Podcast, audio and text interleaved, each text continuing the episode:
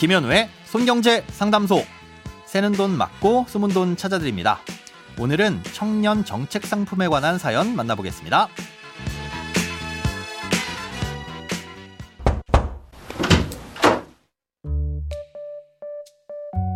작년 이월에 청년희망적금에 가입해서 월 오십만 원씩 꾸준히 납입했고, 내년 이월이 되면 원금 천이백만 원에 이자와 정부 장려금을 합해 약 천삼백만 원을 받을 수 있습니다.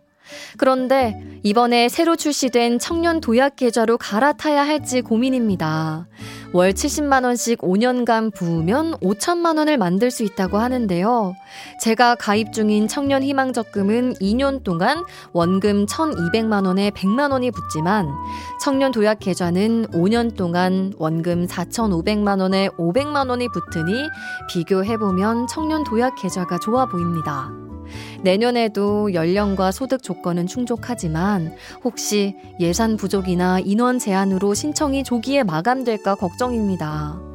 만약 청년희망적금의 혜택을 포기하고 갈아탔는데 나중에 또 다른 좋은 상품이 나와 갈아타게 되면 청년도약계좌 혜택도 못 받게 되는 건 아닌가 불안하기도 한데 어떻게 하는 게 좋을까요? 저축의 목적과 필요에 따라 다르긴 하지만 특별한 일이 없다면 굳이 지금 가입하고 있는 청년희망적금을 해지하고 새로운 청년도약계좌를 가입할 필요는 없을 것 같습니다. 이천이십이 년 이월에 출시됐고 지금은 가입할 수 없는 청년희망적금은 만기가 이 년이고 납입금액이 최대 오십만 원이라 모을 수 있는 돈이 원금 기준 천이백만 원으로 제한적인 대신 정부의 보조금과 비과세 혜택을 고려하면 이율이 연 십 퍼센트 정도에 달합니다.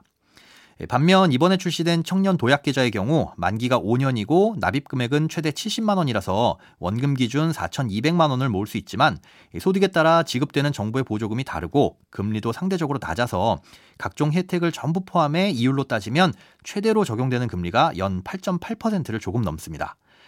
그런데다가 현재 이율은 삼 년까지만 고정으로 적용이 되고 이후 사 년 차부터는 시장 상황에 따라 변동금리로 바뀌기 때문에 오 년 후에 오천만 원을 모을 수 있다는 건 현재의 금리가 오 년 동안 그대로 유지된다고 가정했을 때 가장 많은 정부 보조금을 받아서 최대로 모을 수 있는 금액이지 누구나 무조건 해당되는 건 아닙니다. 게다가 지금보다 시중금리가 낮아질 가능성이 높다는 걸 고려하면 그때 가서 이금융권 적금과 별 차이가 안 날 수도 있다는 단점이 있죠. 삼 년이 지난 시점에 봤더니 더 좋은 일반 적금들이 시중에 나와 있다고 해도 그때 가서 청년 도약계좌를 깨고 일반 적금을 가입할 수도 없는 노릇이고요. 그러니 여러 가지로 따져봤을 때 청년 희망적금을 깨면서까지 이번에 나온 청년 도약계좌를 갈아탈 필요는 딱히 없다고 보입니다. 또 적금이란 상품이 단기간에 목돈을 빠르게 만드는데 더 적합한 상품이라 오 년이란 만기는 다소 길기도 한데요. 청년들의 특성상 뭐 전월세 보증금이라든가 결혼자금 혹은 투자에 필요한 종잣돈처럼 비교적 단기간에 필요한 자금들이 많은데 무조건 오 년을 채워야 한다는 제약은 주어지는 혜택에 비해 다소 무겁게 느껴집니다. 내년에도 연령과 소득 요건을 충족하지만 지금의 청년 도약계좌가 여러 가지 이유로 사라져버려서 다시는 가입하지 못하게 될까봐 걱정도 된다고 하셨는데요. 개인적인 의견이지만 그럴 가능성은 크지 않을 것으로 보입니다. 기존에 청년희망적금을 가입했던 분들은 이번 청년도약계좌를 중복으로 가입하지 못하게끔 되어 있는데요. 그렇기 때문에 청년희망적금이 만기가 돼야 이번 상품을 이용할 수 있습니다. 그런데 지난 오월 기준 청년희망적금의 가입자 수는 이백만 명을 웃돕니다. 이분들은 모두 내년에 만기가 도래할 거고요. 그럼 그때 청년도약계좌를 가입하려고 생각하시는 분들도 많을 텐데요.